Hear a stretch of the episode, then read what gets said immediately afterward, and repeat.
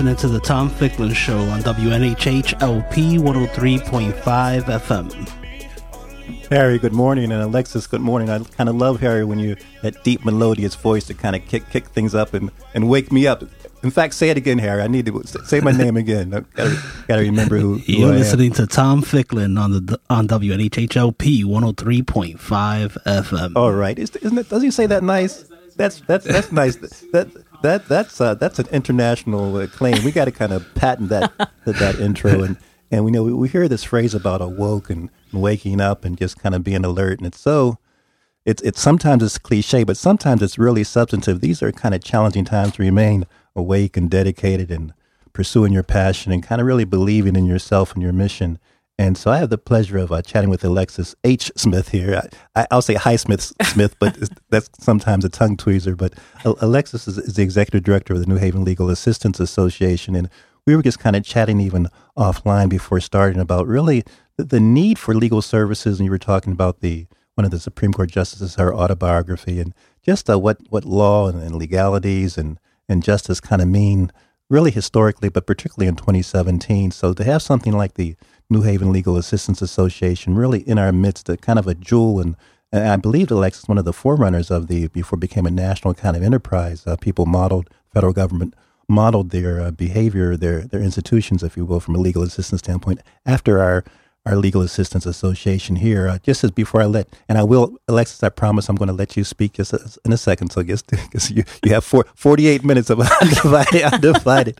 But but just as uh, intro, I uh, was mentioning that I believe when I was in divinity school in the early 70s, kind of had a if you didn't go into parish kind of uh, field placements, you had to do a field placement kind of a social service kind of endeavor if you weren't going to work in a church. So I remember working faintly for legal assistance here uh, as an internship, and so it just it's been in my blood for a while, and it's just just so needed. And and to have Alexis here in front of me to kind of share, we're going to talk about the oh obviously the mission and the purpose of New Haven Legal Assistance Association, but but don't don't go away because we're going to talk about what the work that they do, uh, how they're funded, fundraising, and it's really important in terms of fundraising can be personal support, financial support, idea support, creative support. There's a lot of ways to interpret fundraising, and certainly this organization, you're going to hear how they are worth supporting uh, to, to the nth degree, 24 7, 365. And, and needless to say, we've heard a lot about, due, due to the fact of what happened on, on, on November 20th, uh, immigration, healthcare, just changes in policy, uh, uh, legal rights, police rights, uh, citizen rights. Just so we're going to talk about how New Haven Legal Assistance is involved with responding to some of the new federal initiatives and and uh, whether you have a pro or con opinion about that. Things are, are changing. Things are attempted to be changing, and have something like the New Haven Legal Assistance Association here in our midst is really key to provide some balance and equity as we pursue uh, oh, policies and, and changes and, and competing ideologies. We're also going to talk about their collaboration with community partners. Uh, and that's, you hear that said so often, but it's really key for an organization to survive. You don't, no, no one, no one thrives by working in isolation. So to have a partnership, synergies, you create collaborations, that's so key. And then, well, of course, we're going to talk about the staff's expertise and experience, and we might get a chance to talk about the fact that you're a, soccer coach and a mom, and and I went to, went to Duke and and and uh, uh, law school in, in Wisconsin, and in fact, were you and and the Hamden on your resume, you were a Hamden Hall Hall of Fame. Is that correct? I am. Yes, I, Yeah. was, I was one of the initial inductees Uh-huh, into the, the initial, the initial inductees. So you neglected that, but Alexis, kind of let, us jump off and yeah, the uh, you know information about the office and and the, the mission and history. That's kind of important for people to set the context. Then we'll we'll go into the other items that we mentioned. Okay, great. Thank you so much, Tom. Thank you for the the invitation to speak about my office. Um, so, New Haven Legal Assistance is actually one of the oldest legal aid programs in the country. Uh, we were founded in 1964, and um, our mission is to provide high quality legal assistance to individuals who otherwise can't get a lawyer, either because of income, uh, age, disability, discrimination. Um, many of our clients are, are clients of ours because of uh, low income. Um, our eligibility guidelines, which means people qualify for our services if they are 125% of the federal poverty level. Um, so for a family of four, that's about uh, thirty thousand dollars or less. So it's it's incredibly low. Um, but I think people would be surprised about the number of, of clients who we have, um, and we are um, actually many times having to turn individuals away because they have legal matters in in types of cases that we don't take, or because of our limited resources, we can't always represent everybody. Um, so the kind of work we do, we're we're a traditional poverty law office. So we are a civil legal aid office. We represent people who are being evicted from their homes. Um, we represent folks who are victims of domestic violence and need to become safe. We represent a lot of immigrants in status adjustment cases and also immigrants who have been victims of crimes. Um, we represent people in public benefits, so folks who have been terminated from state benefits. Um, and we also represent people who are appealing decisions from the Social Security office um, for disability benefits. Um, we do employment cases, um, quite a bit of wage theft. So folks who have been taken advantage of by employers. Um, many of those clients actually tend to be immigrants. Um, people feel that it's it's okay to take advantage of, of folks who may not have status. And we do a lot of child law cases also. So we're representing kids who have been removed from by DCF from their homes, and also a lot of education cases related to our child law unit. And so those are kids. boy, that's a full. It, it is. Um, full so those are those are students who have special education needs, Mm-hmm. and we also represent a lot of kids who are being expelled from school. And again, you're listening to the Tom Ficklin Show, and we have the pleasure of having Alexis H. Smith uh, with us. And uh, Alexis is the executive director of the New Haven Legal Assistance. Alexis, at the at the risk of because you mentioned that your client, your your the, the customer base can sometimes exceed your your your capacity. But if someone's interested in finding out more, or referring people to you, or just uh, even supporting your fundraise, supporting with some of your upcoming fundraisers, which you're going to talk about, how should they reach out to the association?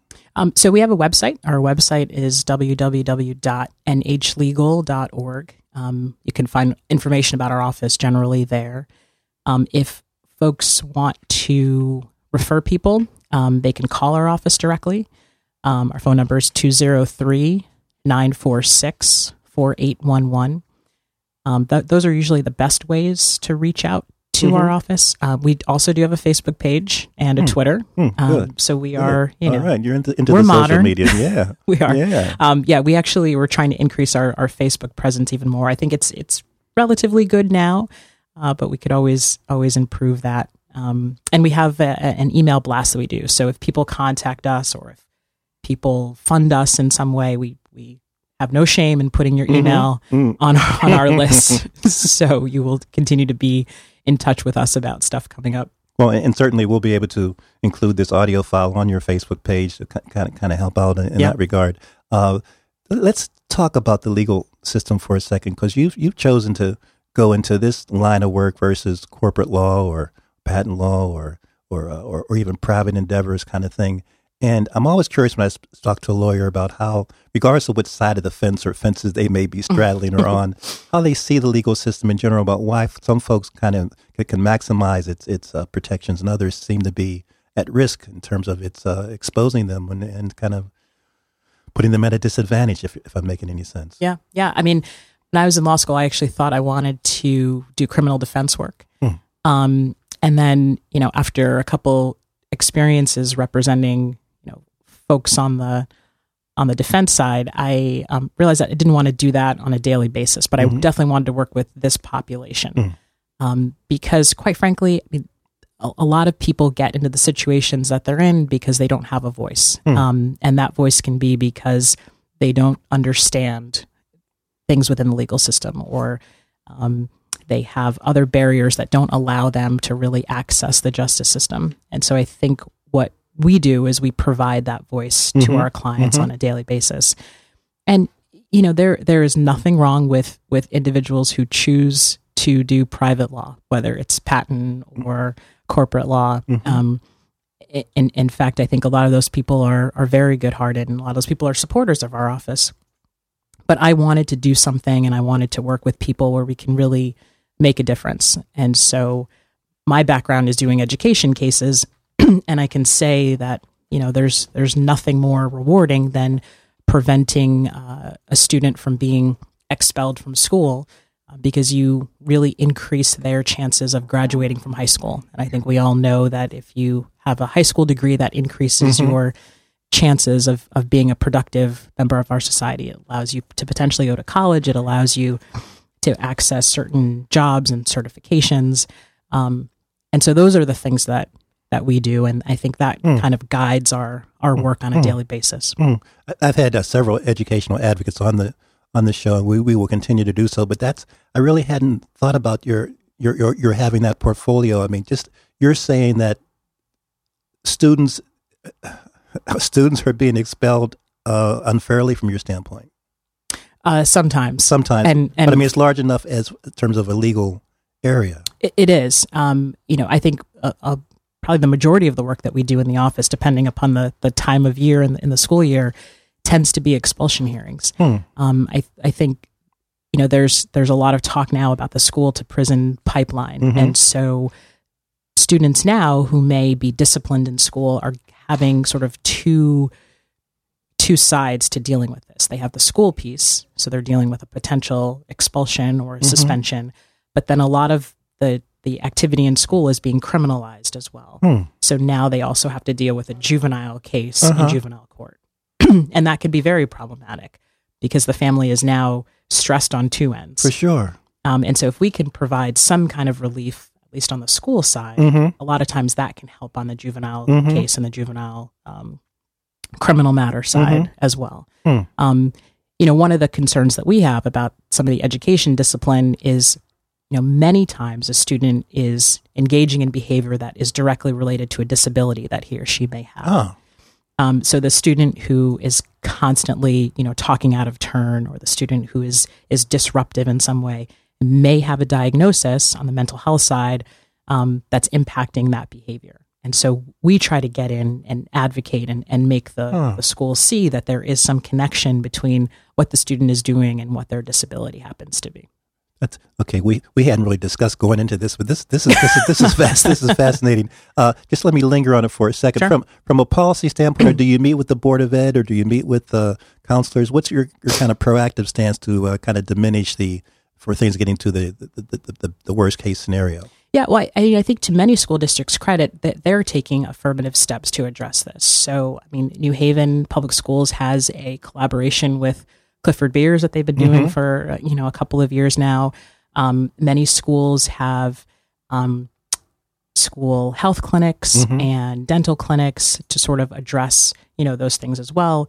Many schools have what are called wraparound services, so they bring in mental good, health providers and they're good. bringing in other providers.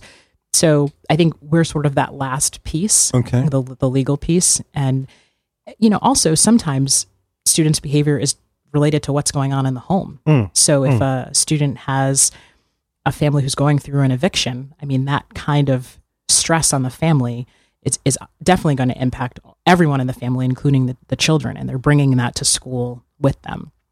Um, one thing I'll just another please. kind of plug Mhm. about that Mhm. is uh, last year we started a school based legal clinic. Um, we have one site at Troup and one site at a Head Start facility out in Ansonia. And it's really the, the goal is to address those kinds of things. So if a teacher is seeing a student who is exhibiting certain behaviors or they hear something from the family Mhm, and they mhm. know they have a legal issue, we are there providing office hours a couple times a week. And so a family can literally just come directly down the hall and talk to one of our advocates and say, "Hey, I'm going through, you know, this eviction," or um, a mother comes and said, "says Hey, I have a domestic violence situation and I want to get a restraining order." Um, that's what we're there to to provide. And so that again, that's that last piece to this puzzle and helping Boy, students. I like that. I like that. And, and you and you mentioned your catchment area. So you mentioned this, when we say New Haven, it's really New Haven area. Yeah, so we're Greater New Haven. Um, so we're New Haven County, and that includes uh, the Lower Naugatuck Valley.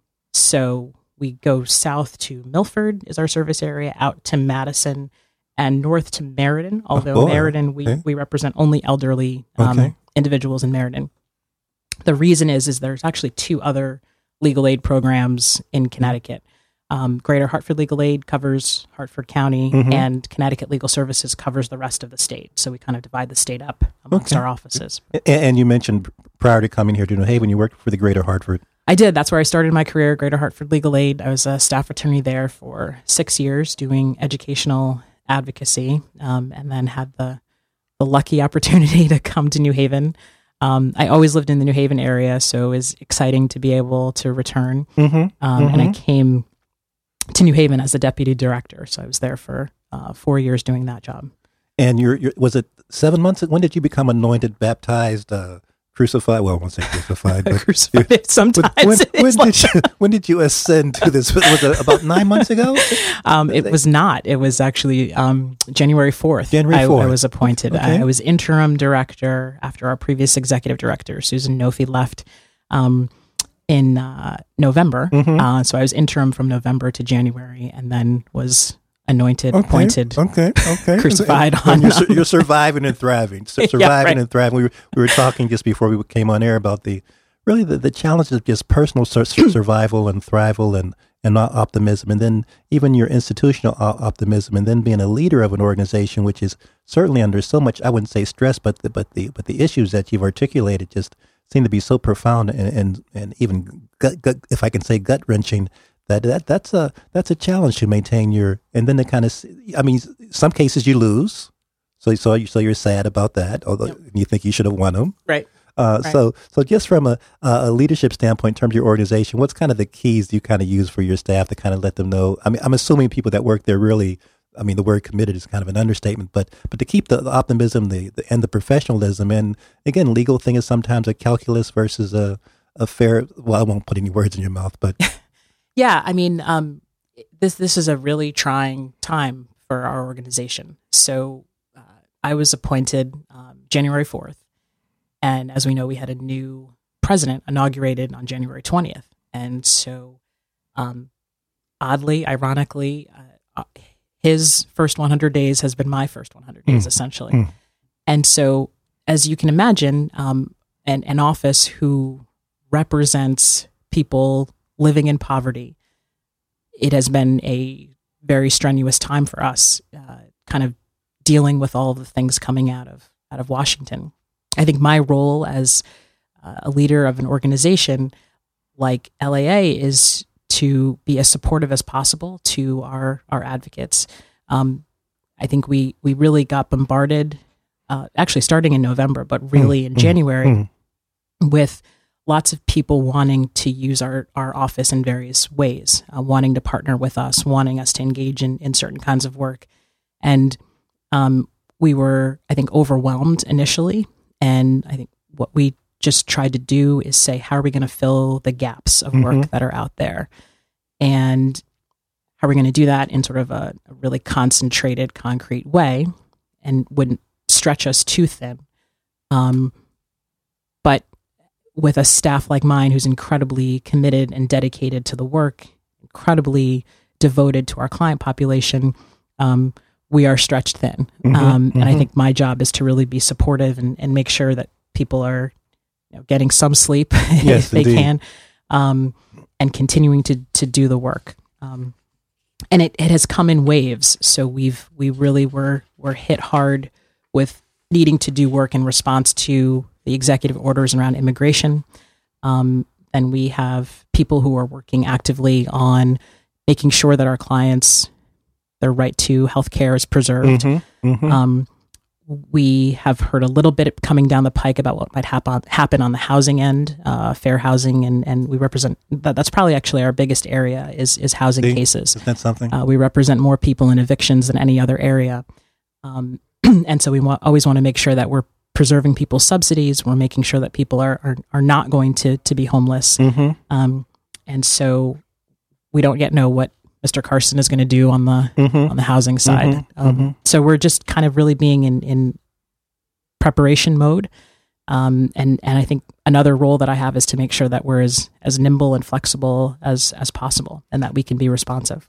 I, I, I I love how you mentioned the, the, the, the context and the intersectionality, if you will, of something. If you're a citizen here on the planet, but just happens to be living in New Haven, how you're going to be affected by state and even some, some sometimes even international issues. We were talking about some of the international issues about war and poverty, and so it's just really really fascinating that you're kind of in the hub of so so, so many ways of what's going on in people people's psychology, the economy of the world, the economy of New Haven.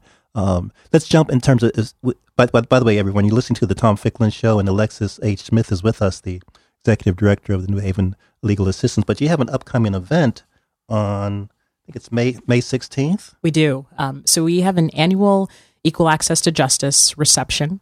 Um, we hold it every spring, either in, in May or June. It's it's May 16th this year. Uh, we are very excited. We're honoring two individuals: uh, Sister Mary Ellen Burns, who is the director of Apostle Immigrant Services, and um, Jennifer Brown, who is the the dean of of Quinnipiac Law School. Um, and we, we were honoring these two individuals because they really embody the the work that we do, um, and that everything that they've done has been to encourage the access to justice for everyone, regardless of your ability to uh, obtain counsel. Um, and so it starts at 5.30. It's at the Quinnipiac Club. And you can uh, go to our website to purchase tickets or, or sponsor the event. Um, you know, that event is, is, is, is really terrific because Mm-hmm. it allows people to kind of have a reunion of sorts. Mm-hmm. Um, many, there, there's lots of, lots of attorneys there, but it also, depending upon who we honor, there's always, you know, folks who come who don't necessarily you know have any affiliation to LAA, Mm-hmm. um, but they see people there that they know. They become excited about our organization um, and want to support it going forward. Whether it's you know coming to our events or liking our Facebook page or, or anything like that. So Talk, talk talk about that in a second, in the sense of certainly you have lawyer friends that have been on the other side, Mhm. but they're- but you're still friends. So is there? Do folks see that um, there's a need for us to? If we talk about systems change and social justice and so, social equity and all these kind of buzzwords, regardless of where your your little piece of the puzzle is, that sometimes there's some issues we can kind of come around and, and rally around and kind of support one another and kind of eliminate all the friction. We still might be adversaries or advocate for your for your for your side or your, or your for your case or for your client. But it seems to me that uh, these the, the crisis of the world that, that many of us see, but again, it might be from various perspectives. Are there some issues in the legal fraternity that you see arising where folks say, you know, we can kind of minimize the, the friction, or we can minimize the personal cost, or we can minimize the the, the harm of society by a, a, an abstract decision? Yeah, yeah, absolutely. So uh, um, people probably remember um, a number of maybe not not a number, but a couple months ago, the ACLU um, raised an incredible amount of money in in one weekend uh, fundraising based on you know sort of reactions to uh, President Trump's executive orders and, and other actions. Um, and so everyone was like, "Oh, you must be bombarded with with donations, and and people want to give to LA because you do similar work." And you know, we have definitely seen an uptick in in people wanting to to donate to the office and, and having donated to the office. But the the bigger piece is I probably get calls every other day from local private attorneys or local citizens who want to volunteer in our mm. office in mm. some way. Mm. And many of them are lawyers and many of them are are, are non legal aid mm-hmm. attorneys.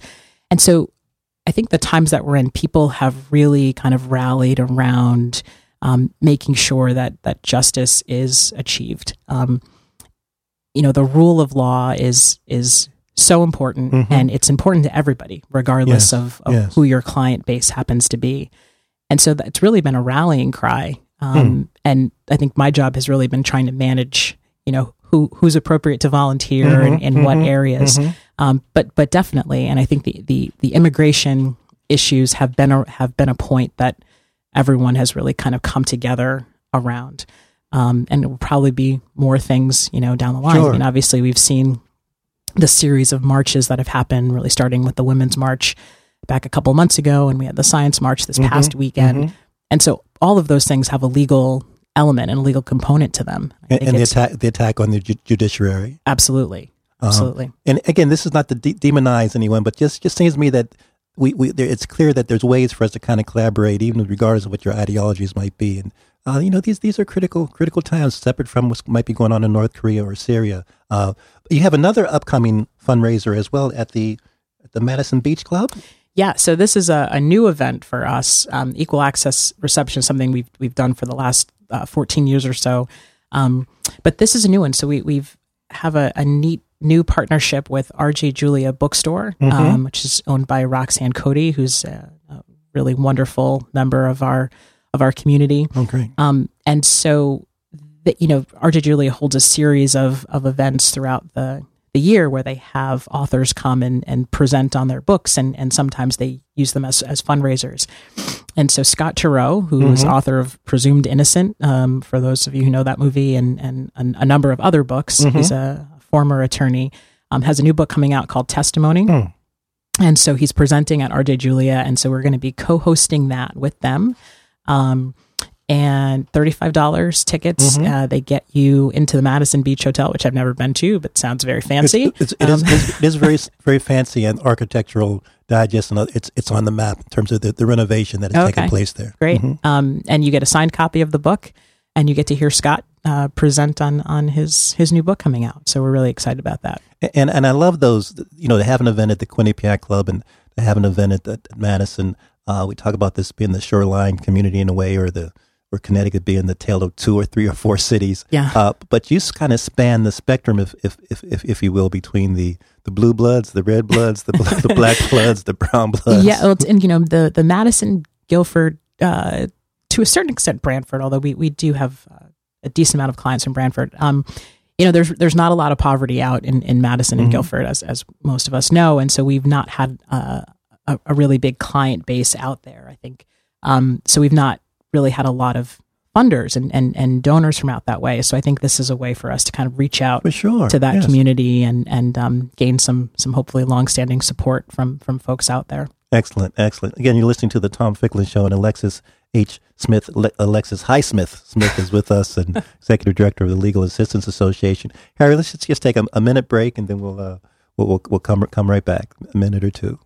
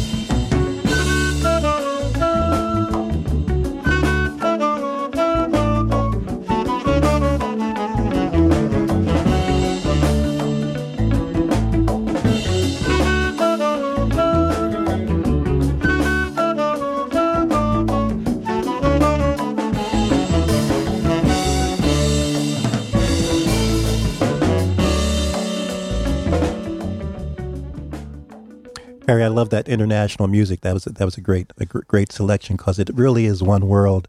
Um, there was an Afro African Salon event this weekend that Yale University presented the students at the Afro Am Center and the African program, and there's just a lot a lot of richness involved. We have the International Festival for Arts and Ideas coming up.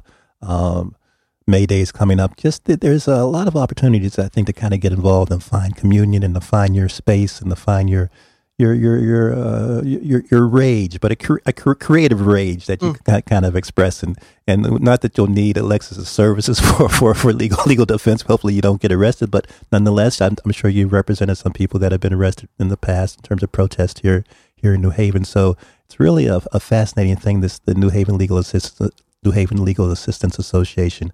And, and a jewel here in New Haven. Alexis is, is kind of modest. Uh, she played varsity uh, uh, uh, soccer at Duke. Were you captain at the Duke's? I was A captain of the, senior year, of the senior year of the Duke's uh, soccer team, and you played in some of the NCAA regionals. I, I know. uh, semifinals. Did you get to the semifinals? No, un- unfortunately, we never made it that far. uh, but but again, but uh, we did get to the tournament a couple times. got to the tournament a couple times. Uh, we were just talking about law and its interpretation and the evolving nature of law. So the the lady soccer players, professionals, I guess, they're they're they've launched a suit about equal pay. And again, we know that we had equal pay day or equal pay rights every year comes up. But and you hear this, and you say, well, what does this mean? Why do why are we still jockeying with this issue in 2017? But again, the, the women's soccer players had indeed exercise their legal authority in this, their their legal rights in the, this re, this regard. Yeah. So the um, the women's national team. Um, really, you know, advoc- advocated on their beha- their own behalfs. Uh, they, they recognized that they were not being paid uh, nearly close to what the men's national team players were being paid. Um, and what's so ironic about that is for anyone who is has followed women's soccer and followed sports, um, you know that the women's national team for the United States has been far more successful um, than the men's. Um, at, from the Olympic side and the, the World Cup side, so it was it was very unfortunate that they were not sort of receiving that pay. Which means they brought in the revenue, the advertisers, the, the audience, the, recognition, the pages, the Sports Illustrated covers, Yep. the marketing, the merchandising, etc. all of that, all of that. Um, so I think ESPN has covered the the World Cups for the the, the last several World Cups, and, and maybe it switched to Fox now. but yeah, so so television wise, um, they were really sort of bringing in all of that, that TV revenue. So they brought a suit uh, very recently, um, and it was actually successful. I think found out last week or the week before. Um, so that's a huge advantage. But I think you know what it shows is that um, you know it, it's it's 2017, but we're still kind of fighting these same battles. Um, I think people would probably be surprised if you came to a legal aid office and and realized that some of our employment cases include pregnancy discrimination um, and disability discrimination. Even in 2017, we're still kind of fighting um, these same battles, and um, you know that, that's why I think it's it's very important for people to pay attention and, and not to be political, but but really to pay attention to politics because you know many of this is is guided by Supreme Court decisions, um, and so the makeup of our Supreme Court is so incredibly important um, when it comes to these you know, policies that we all you know live by that Yes. impact so many people. Um, so, but not to be political. Well, uh, I'm, I'm teaching a course at, at Gateway, uh, part-time lecture of fundamentals of communication and public speaking, and the and the students, it's a wide range of age-wise, but the first class I always kind of talk about how much can we talk about politics, and they're really perturbed, anxious, depressed, sad about how how much friction is created by our political system. So they're turned off like crazy, and they realize that it impacts their daily existence. But again, the, the operation of it, and even just the the, the, the, discourse or the discussion, sometimes I guess gives them anxiety, Yeah. and that that really kind of uh, that that that stays with me. Yeah. And not that not a fear, you know, they're aware of it, uh, but but but how they view how they view that it's dividing and creating fracturing and chaos and, and, and discontent just across the board. Yeah, it is, and, and at, at many different levels. I um, was was asked to speak at a, a local high school um, in January. Actually, uh, it was a, a class class around law and society, and it was soon after the election. So actually, it was in, in November, soon after the election, and the this particular uh, teacher hadn't seen her students since the election. So it was one of those, you know, schedules where it was like they weren't meeting until a Thursday or Friday. And so she gave them sort of an open forum at the beginning of the class to kind of talk. And it was it was exactly what you said. It was very, very divisive um, because the majority of the students wanted the election to go a certain way and, and felt very passionate about about that way. And, you know, the students who were kind of in the minority um, were were more joyous and um, very proud and and and Yes. it was just a very conflicting and and tensious and so yeah being an educator or or being anyone that works with sort of youth and young people i think is is very challenging in this particular time because you know, we want our kids to be vocal and we want them Yes. to have opinions and feel strongly about things and but we want to be able to do that in a way that's um, a good conversation and, and productive and courageous so Interesting. Let's let's let's mention again again this Tom Ficklin show and uh, chatting with Alexis H. Smith, Highsmith Smith, uh, executive director of Legal Assistance Association. You have two upcoming events where people can kind of support and kind of be involved and, and just know what you're doing. Then you can go to your website, your Facebook page. But these two events are again. Uh, the first one is the Equal Access to Justice reception. That's May 16th, uh, 5.30 to 8 p.m. And the uh, second is on May 30th. It's at RJ Julia, or it's co-hosting with RJ Julia Bookstore, and it's at the Madison Beach Hotel. And um, another thing that's a little ways down the road, but for people who are are runners, we have the the annual Faxon uh, Road Race is in Yes, September, yes, and yes. Um, LA is one of the signature charities. So if you sign up for the race, um, you can ask for a portion of your registration fee to come to our office. Um, and I think they're accepting registrations already on their their website. Now- but that's now- the Indeed, indeed, the Labor Day race. yep. So Labor Day, you get you could do a 5K, you can walk a 5K, you can. I think they added a half marathon. Um, last year was the first year they had the Mhm, half. So mhm. for the longer distance people, there Mhm. you go.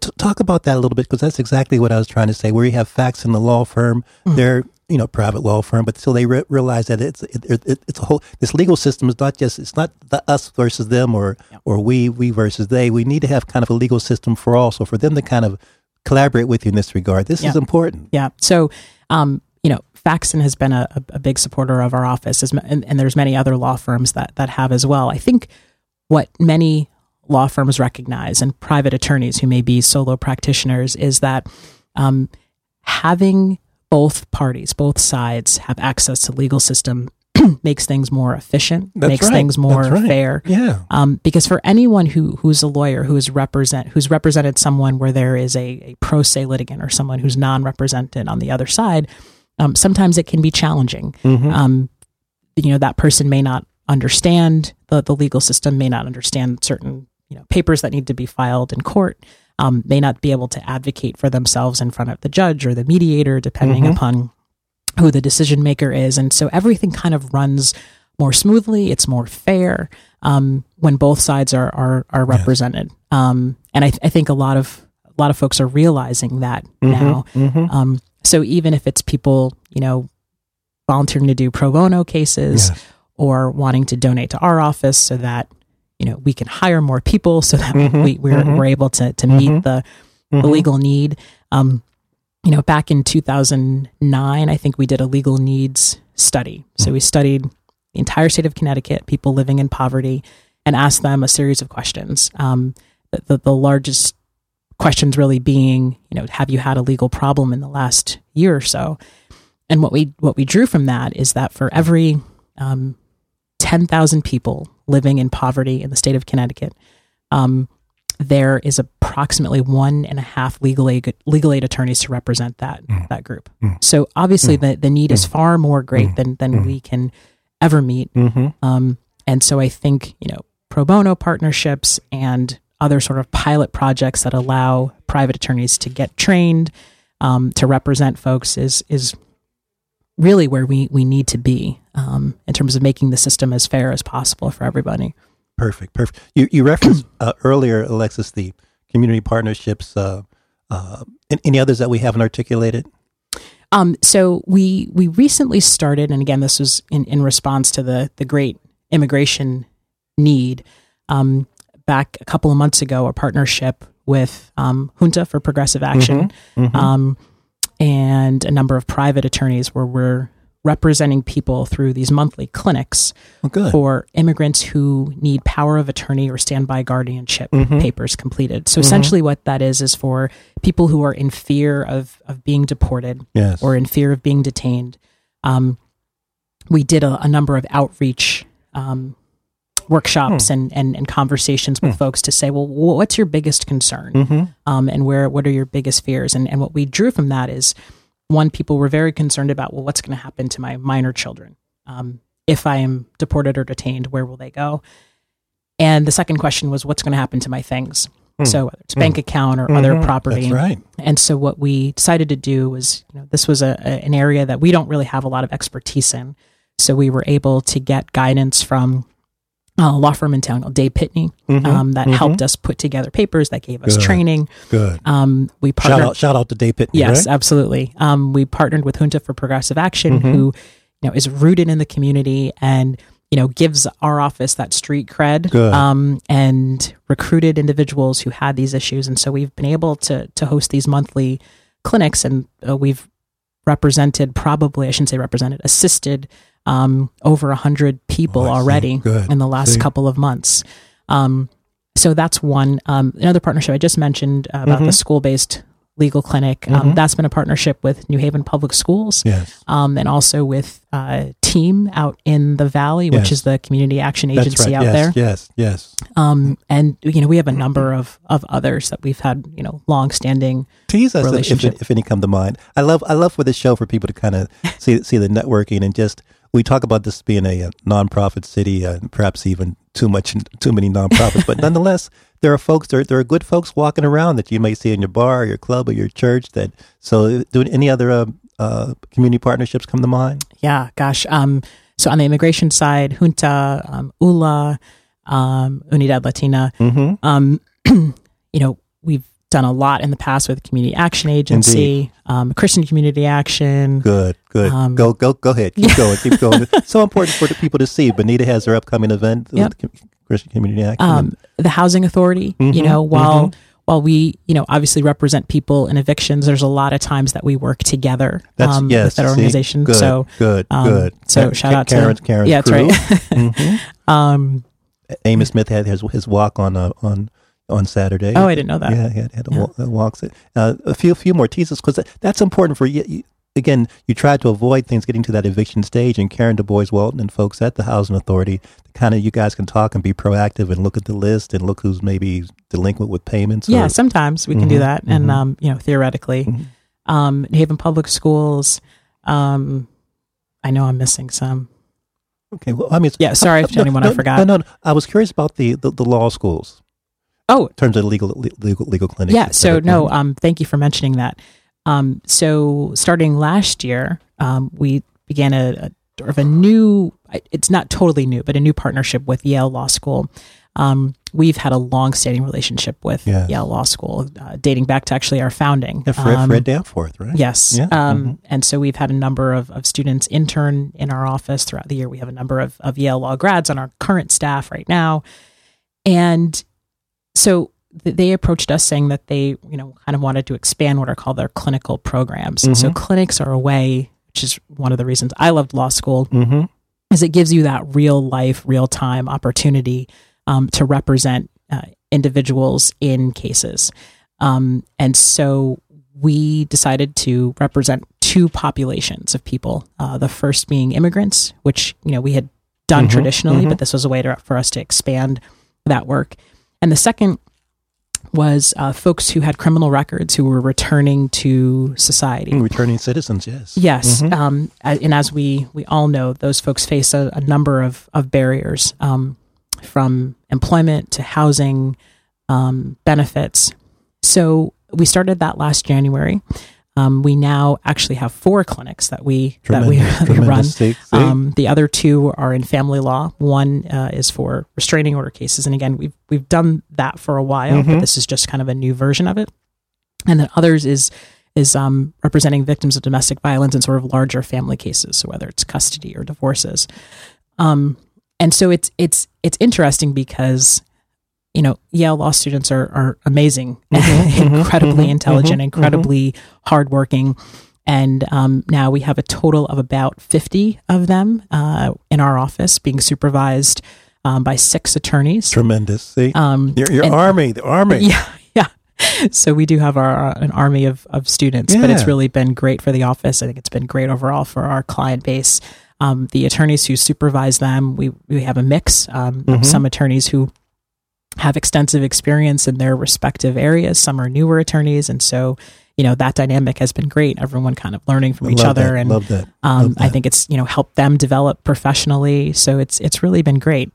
Um, you know, Quinnipiac Law School is also in our, our backyard, and, Mhm. and we have um, interns from from from that law school um, throughout the summer, and um, we also have a partnership with their clinics as well. So um, yeah, that's been that's been a great new new partnership for us. See, I, I really, so we're going to con- conclude on that note because I really love the fact how you've illustrated so vividly. The, it's not just reacting, but it's proactive. It's being mm. proactive. So even something like a domestic dispute, we know how sometimes dom- domestic cons- disputes in the small scale can lead to bigger criminal issues or even murder kind of things. So just kind of nipping things in the bud and being proactive and helping with healing and, re- and reconciliation. That's just so great. Yeah, So- and we don't, great. um, you know, we we're a- about thirty seconds. Oh, well, so we're a civil legal aid organization, and, and most civil programs don't have any criminal uh, cases, but we do have a small criminal component that we've had for a number of years. Um, and so, you know, the attorney represents a few people on criminal appeals cases, but, you know, more importantly, it's great to have that knowledge base in the office because so many of our clients intersect with the criminal justice system in various ways to have that absolutely, have that knowledge base is really great. Absolutely. It's been a pleasure, Alexis, to have you. This is the Tom Ficklin Show, and Alexis H. Smith, Highsmith Smith, Smith has been with us, Executive Director for the New Haven Legal Assistance. So great to have you. You have to commit to coming back. I will. And, Thank you so much for the bring. Your, your new deputy, perhaps. We can I will, have Your new definitely. deputy. Yep. And Yep. Uh, check the website, the Facebook page. Harry, thanks as always for your tremendous work. Uh, thanks to New Haven Independent. Thanks to Paul Bass, and we'll talk to you. Talk to you soon. Take care.